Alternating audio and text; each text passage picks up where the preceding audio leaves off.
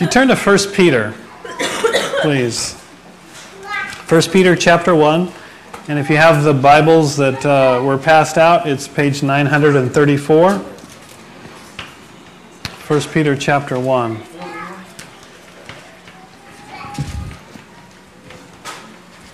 Page 934.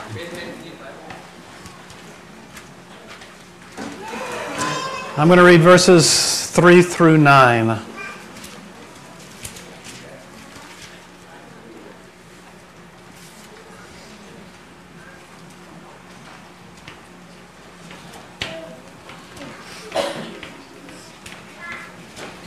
First Peter 1, verse 3.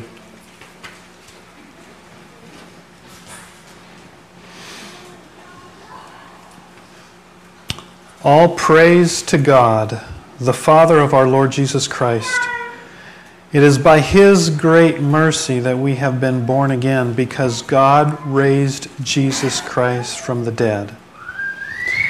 And now we live with great expectation, and we have a priceless inheritance an inheritance that is kept in heaven for you, pure and undefiled beyond the reach of change and decay. And through your faith, God is protecting you by His power until you receive this salvation, which is ready to be revealed on the last day for all to see. So be truly glad. There is wonderful joy ahead, even though you have to endure many trials for a little while. These trials will show that your faith is genuine. It is being tested as fire tests and purifies gold, though your faith is far more precious than mere gold. So when your faith remains strong through many trials, it will bring you much praise and glory and honor on the day when Jesus Christ is revealed to the whole world. You love him even though you have never seen him. And though you do not see him now, you trust him and you rejoice with a glorious, inexpressible joy. And the reward for trusting him will be the salvation of your souls. Let's pray. Father, I thank you for this wonderful description of the hope that is ours that can impact and change us and our lives in a very real way. And I pray that you would open our eyes again this morning to the reality of who you are and who we are and the difference that can make in our lives in Jesus. Amen.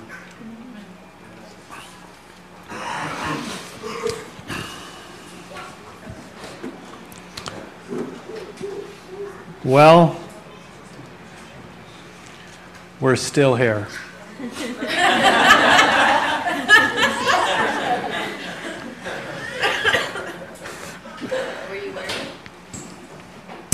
I was not. Harold Camping, I, you know, I had to refer to this, right? I mean, it's been all over the news. And it's very relevant, actually, to what I'm preaching about this morning. Harold Camping, the 89 year old former civil engineer who spent $100 million. Well, he spent other people's $100 million advertising that yesterday was the day. And then I guess maybe it was really Friday, is when it started.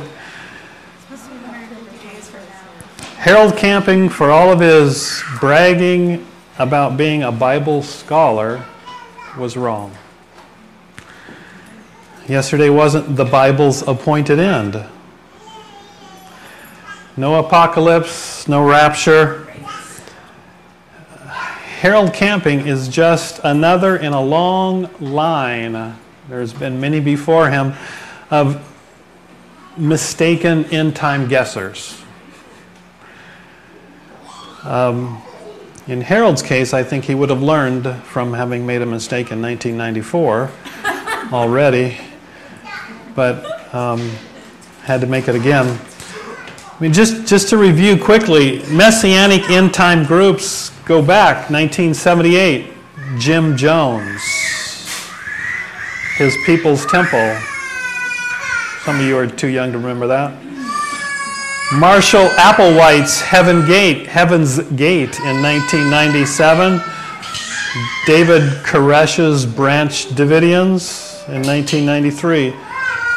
All three of those groups ended with committing mass suicide, thinking that it was the end times.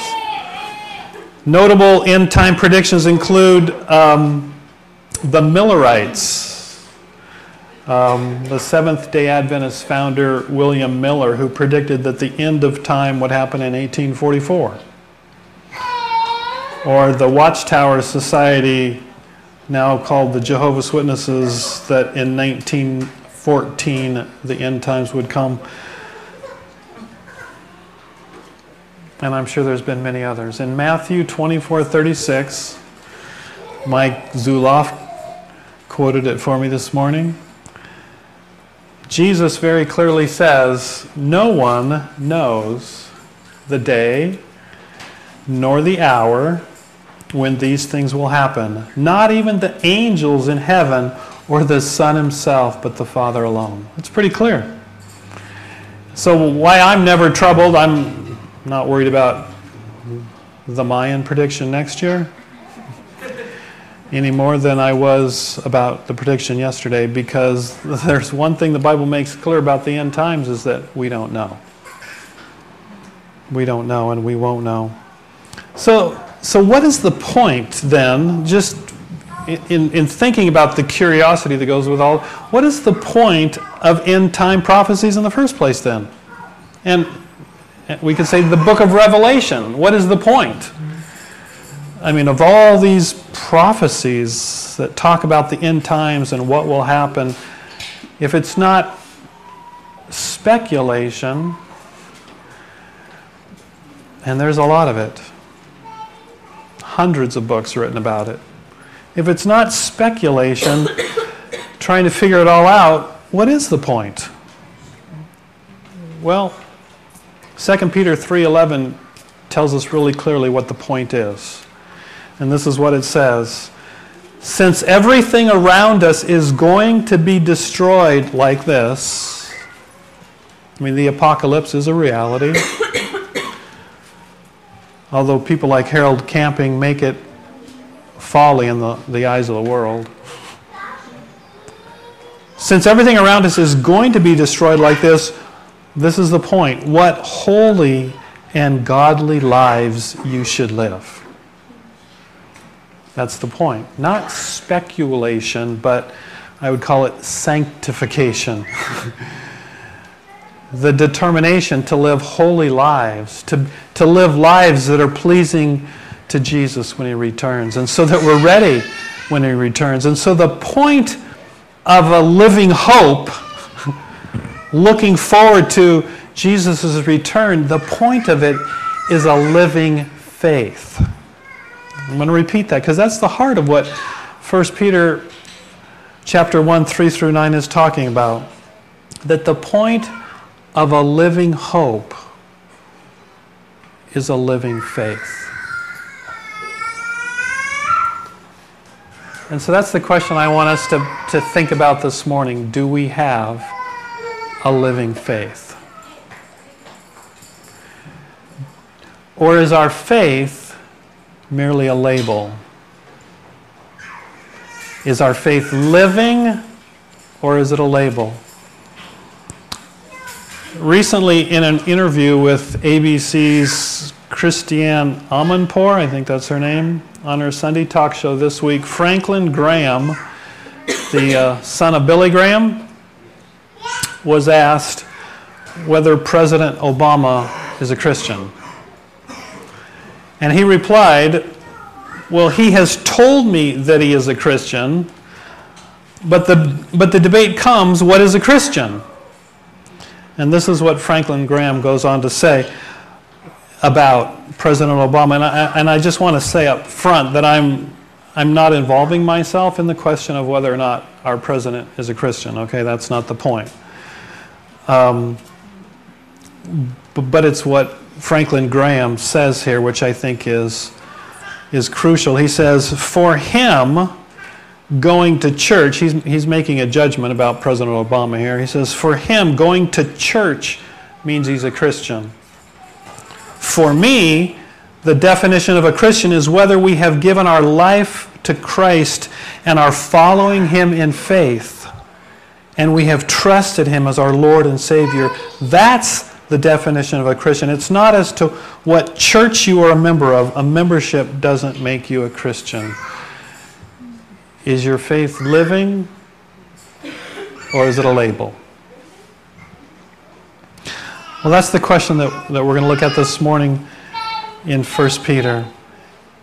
And I want you to ask yourself, really seriously, is for two reasons. I mean, some of you this morning know, I know, like Paul says, I know whom I have believed. Okay? And you know that your faith is real, but I'm asking you this morning, is your faith living? Okay? Is it living? Is it genuine? If somebody else were to describe you, would they say that your faith is vigorous? when I think of vigorous, sorry, it's the, it keeps coming to my mind every time I've thought of it in preparing for the sermon. It, it goes brings me back to the Mask of Zorro. when uh, Antonio Banderas is dueling with um, Catherine Zeta-Jones, and you know they have this duel, and he takes off, and then her, then the other guys show up, and, and they ask, and, and her only way of describing him was vigorous. Is your faith vigorous? If it helps to think of that, you know, movie. Is your faith vigorous? Or is it just a label? Well, this morning we're going to be looking at what a living faith is and how it can be ours.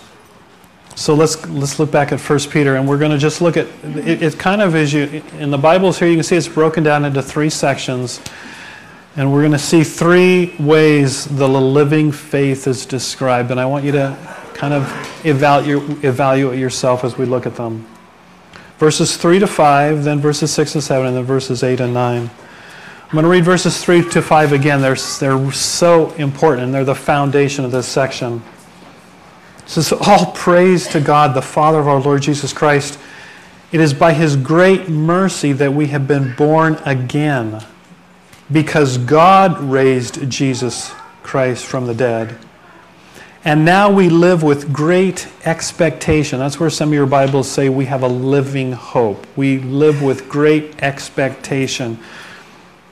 I, I like the wording in this session because it's all it's so alive. It, doesn't it doesn't allow for lukewarm label faith. It says we live with great expectation. That's that's anticipation and, and longing and eagerness.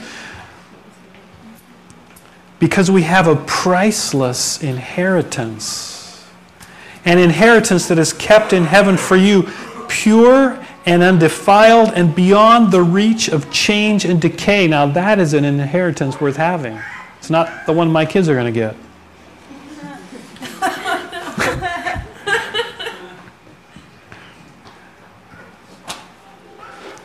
And through your faith, and this is where it culminates, God is protecting you by His power until you receive this salvation, or you could say this inheritance which is ready to be revealed on the last day for all to see.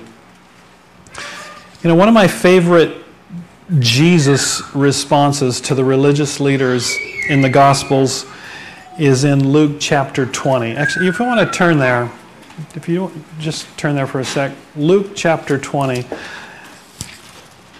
page 803 in this Bible. As usual, the religious leaders are trying to trick Jesus, they're trying to trip him up by their questions. And in this case, we have some Sadducees who don't believe that there is such a thing as a resurrection, asking him a question about the resurrection to try and trip him up. And Jesus culminates his argument in verse 37, Luke 20, 37. And it's such an important response. Jesus says, But now, as to whether the dead will be raised, even Moses proved this, meaning that there will be a resurrection of the dead, when he wrote about the burning bush long after Abraham and Isaac and Jacob had died. They're, they're dead, they're buried, they're decomposed. Oops, I just lost my place. I got so excited. All right. 803, thank you. long after Abraham, Isaac, and Jacob had died, Moses referred to the Lord as the God of Abraham, the God of Isaac, and the God of Jacob. And literally, what Jesus says there, he says, I am the God of Abraham, the God of Isaac, and the God of Jacob. And so, Moses, so Jesus said, He is the God of the living, not the dead. And if you get what Jesus, what God could have said, but what he didn't say was, because Abraham, Isaac, and Jacob, they're dead and they're gone, they're buried, they're deacon. But He could have said, I was the God of Abraham. Kind of like what we talked about yesterday. I was at the parade. I was a pastor at Lincoln Avenue Bible Church. But I am the God of Abraham, Isaac, and Jacob. And so, by God's wording, he demonstrates that he is a present, living God. Like the, the old hymn says, we, I, I serve a risen Savior. He's in the world today. A living hope. And so I want to just summarize back to 1 Peter here, these verses, verses 3 through 5. That our living faith is grounded upon a living hope that is ours because of the fact of what God did in the past. That's the first thing. And Daniel preached about it last week. And we could go back to verse 1 to see that, or verse 2. I am writing to God's chosen people who are living as foreigners. God, verse 2, the Father knew you, He chose you, the Spirit made you holy, He drew you, and as a result, you have obeyed Him and have been cleansed by the blood of Jesus Christ. We have a living faith that is grounded in a living hope. That's the first thing we're seeing in these verses 3 to 5 that a living faith is one that is grounded in a living hope because it's convinced of what God did in the past. He chose us, He drew us, He purchased us. Historically, it happened, it's a fact. And our living faith, a living faith is grounded in that living hope. It's something that happened in the past but also because it happened in the past, it was promised and it happened, there's a certainty that the promises about the future will also happen. This inheritance that is undefiled, it's pure, it won't fade away. It's, and so there's a convinced about the past and there's a certainty about the future because the same God who did what he did in the past rose, he's living, and he's promised that he's coming in in the future in the same way that he promised he would come in the past. And so, because the past is certain and the future is certain, we have a living faith that is confident in the present also. And that's really what verse 5 focuses on. And through your faith, God is protecting you by his power until you receive this inheritance. See, our faith is confident of the past, the future, and therefore what God is to us in the present. I want you to imagine a little boy surrounded by bullies and the who are always beating up little boys. And as he's walking down the street and he sees these bullies coming that are known for beating up little boys, What is he to feel? He should feel absolute fear. But he's not afraid. Why? Because his dad is walking right alongside of him. And his dad has whooped on bullies before, and his dad will whoop on bullies again. And so long as he trusts, right now, as he's walking down the street with his dad walking beside him, that his dad, who has whooped on bullies in the past and has promised him that he'll whoop on any bullies in the future, he's confident that there, no bullies are going to do anything to him right now as he walks down the street. As long as he trusts in his dad, the whooper of bullies. But let's imagine now that all of a sudden, you know, as the bullies are they're coming closer and he's walking, that all of a sudden he forgets that his dad's walking right beside of him. And he starts looking at these bullies and he's heard the stories of what these bullies have done. And all of a sudden he's just overtaken by fear and he bolts and he runs. What's going to happen to him? He's going to be beat up by bullies.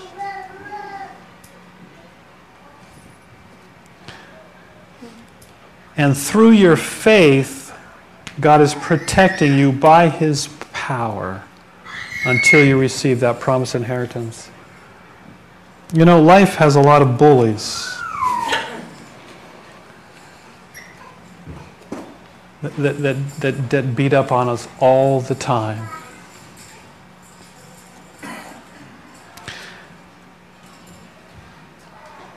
A job we've lost, our finances that are rough, poor health, addictions, shattered relationships, bullies that just want to that, that want to over, overtake us and overwhelm us and, and incapacitate us. But if we have a living faith that is grounded in a living hope of who our God is, what He has done, how He has conquered, that He's coming again, and that same God who is the same yesterday, today, and forever is our God. He's our Father. Then we don't need to fear those bullies. A living faith, number one, is grounded in and guarded by a living hope. Is that the faith that you have this morning? The second thing, look at verses 6 and 7 about a living faith. It's not only grounded in and guarded by a living hope, but a living faith is genuine. Verse 6 says, So be truly glad. The word actually, there's a lot of words for gladness and joy in the Bible. This one by itself means extremely joyful. The word itself says, So be extremely, this is something we should be extremely joyful about. That we have a dad like our dad. There is wonderful joy ahead, even though you have to endure many trials for a little while. I mean, those bullies that are there to overwhelm and incapacitate us. These bullies, I mean, these trials will show that our faith is genuine. It's a real faith. It is being tested as fire tests and purifies gold. Though your faith is far more precious than mere gold, so when your faith remains strong through many trials, it will bring you much praise and glory and honor on the day when Jesus Christ is revealed to the whole world.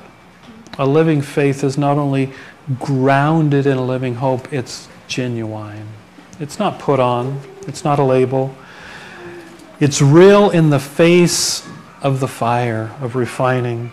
It isn't just talk. You know, one, one thing about faith and what we see from these verses is, is that the fire doesn't make us, the fire reveals us. Gold isn't made by the fire, gold is exposed by the fire. It's because all the dross is burned away and all that's left is gold. The fire is what reveals us.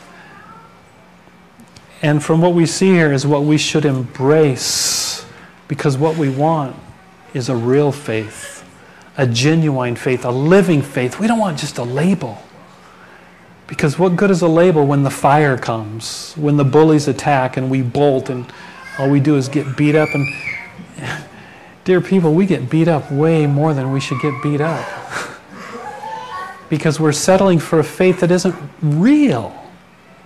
It's not for re- the real world. It's not for the fire. It's not for the bullies. It's just for, it's just for saying, yeah, I'm a Christian. I'm going to go to heaven. But a living faith is a faith that's genuine.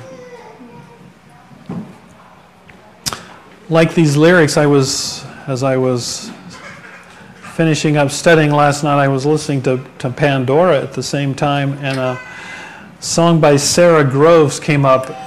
And it says, if God is speaking, these are just the four little phrases. It says, dress down your pretty faith, excuse me, dress down your pretty faith Give me something real. Le- leave out the thee and thou and speak to me now. That's like what God is asking of us. I, I'm not looking for people who just say, I'm a Christian. Yeah, I go to church. God, I love you. But get rid of all the extraneous dross like gold being refined and just want to be real people rooted in the living hope of who our God is. Past, present, and future. And, and so, living faith in the midst of the bullies, in the midst of the, the fire, doesn't bellyache, right?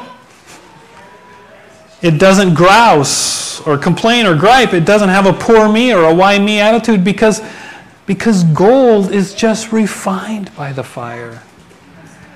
I've, I've shared this before, but I tell you, one of the, one of the big, biggest blessings for me personally to be reminded of the, the blessing of the refining of fire, of the bullies that come to test us and refine us, is reading uh, Voice of the Martyrs magazine.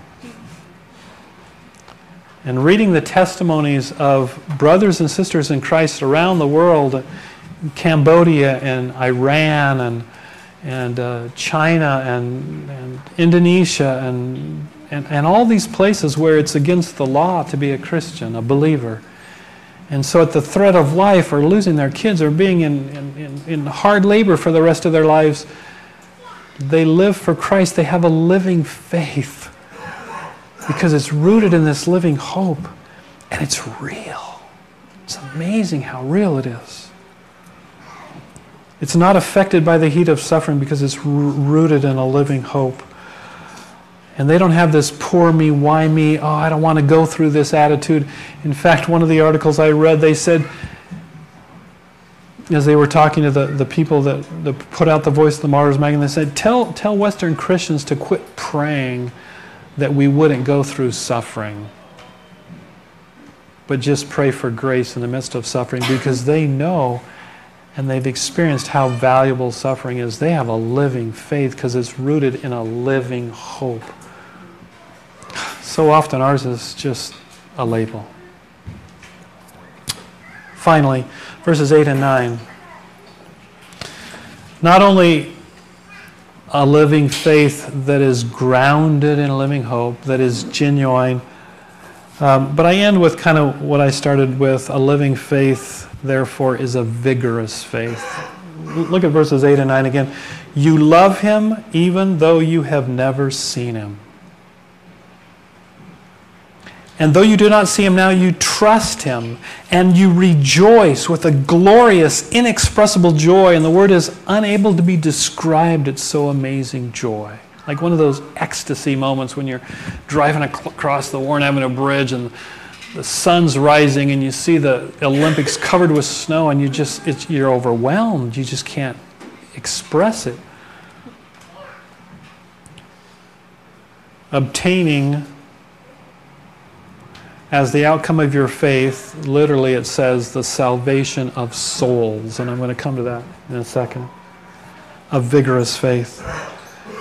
It says, though you have never seen him, and though you don't see him now. I think this, these are the words where the rubber meets the road, isn't it? Where so many of us struggle. How can I, how can I trust someone that I can't touch? How can I trust something that I can't see. If I could just have a God with skin on, I've had people tell me that so many times. If I just had a God with skin on, or a God that I can hug, or a God that I that I could just sit down with and talk with face to face, like like we are right now.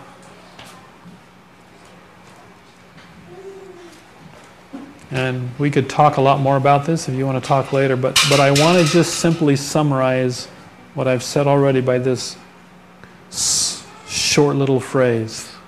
If you're thinking those things, if I just had this God, if I just had this God, to me the answer is we did, and we do, and we will.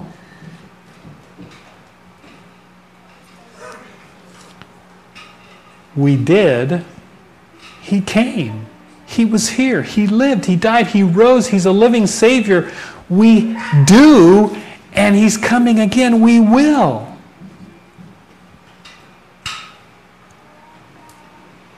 Just because we've never seen Him, we don't see Him now, does not deny the absolute reality that He lived, that He's living, and that He's a coming again and we will live with Him forever. I don't know about you, but some of the most real experiences, and I mean real, capital R E A L experiences that I have ever had have been spiritual ones.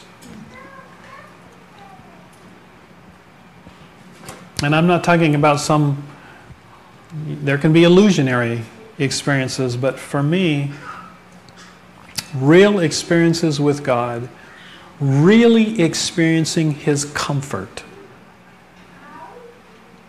as much as my wife comforting me. Really experiencing His presence as much as a person sitting in a chair right next to me.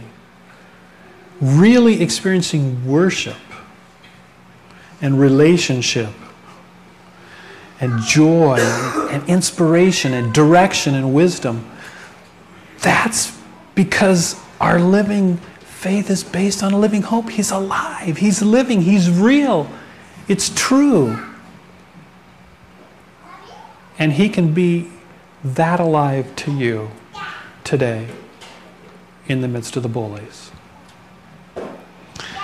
And that's what we see here really quickly, just to wrap up these verses. It says, You love him. And so a living faith will be intimate, it's a relationship.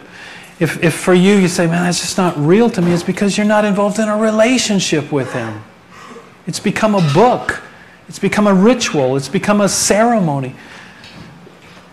It's a real relationship, it's a present tense relationship, it's a living, loving relationship. And so, the, a living faith, there's an intimacy to it. There's a childlike dependence to it. And though you do not see him now, you trust him because you know that he's your father. And no bullies can, can get to you because he's with you. So there's intimacy, there's dependent, childlike dependence. It's like the little child again at school confronted by the bullies. He's all by himself this time. He doesn't see his father anywhere, but with boldness he says, You come one step closer, and my dad will beat the tar out of you. A living faith. A faith that is extremely joyful. I tell you, it's convicting to me as I read through this again because so often I don't have that living faith. Because I get overwhelmed. I am often overwhelmed by the bullies. There's so much that can overwhelm us, and I lose the joy of the reality of a God who was and is and is to come. He's my God, and He's alive. And as a result, impacts others. And I just want you to look at the very last verse, and I'm going to wrap it up. It says, Here it says, The reward for trusting Him will be the salvation of your souls. And it's a horrible translation because the word your is not in the original. It's not there. They're making an interpretation. Literally, what it says is obtaining as the outcome of your faith the salvation of souls. And I think what it's saying very clearly is, is if we have this kind of living faith, it's going to impact other people.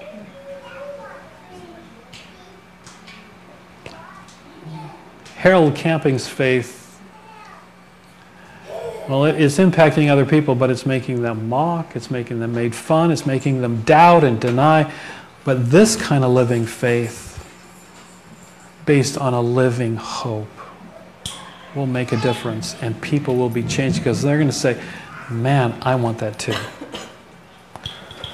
So, why don't we have this living faith? Vigorous, genuine, intimate, dependent? Well, I think the answer is simple because we don't have a living hope. For us, it's in the past. It's like, oh yeah, Jesus died on the cross, he rose from the dead, you know, we can whip that out. You know, it's something that happened in the past or it's something we're looking to in the future, but we haven't seen that it's the same God who's the same yesterday, today, and forever, and our faith is living because it's grounded in and it's reveling in a God who is, who was, and is to come. He's our God. And it doesn't matter the bullies that will, it doesn't matter what we'll face because He's a God who walks beside us. He conquered, He's going to conquer, and He will conquer today. He's our God. Let's pray. Father, how can we say thanks for the things you have done for us? So undeserved. It's all you're doing, it's all your grace. You are so good. You are great. You are God. And you're that God for us, for me today. Oh, Father, open our eyes to see that, to believe it, to live it. In Jesus' name, amen.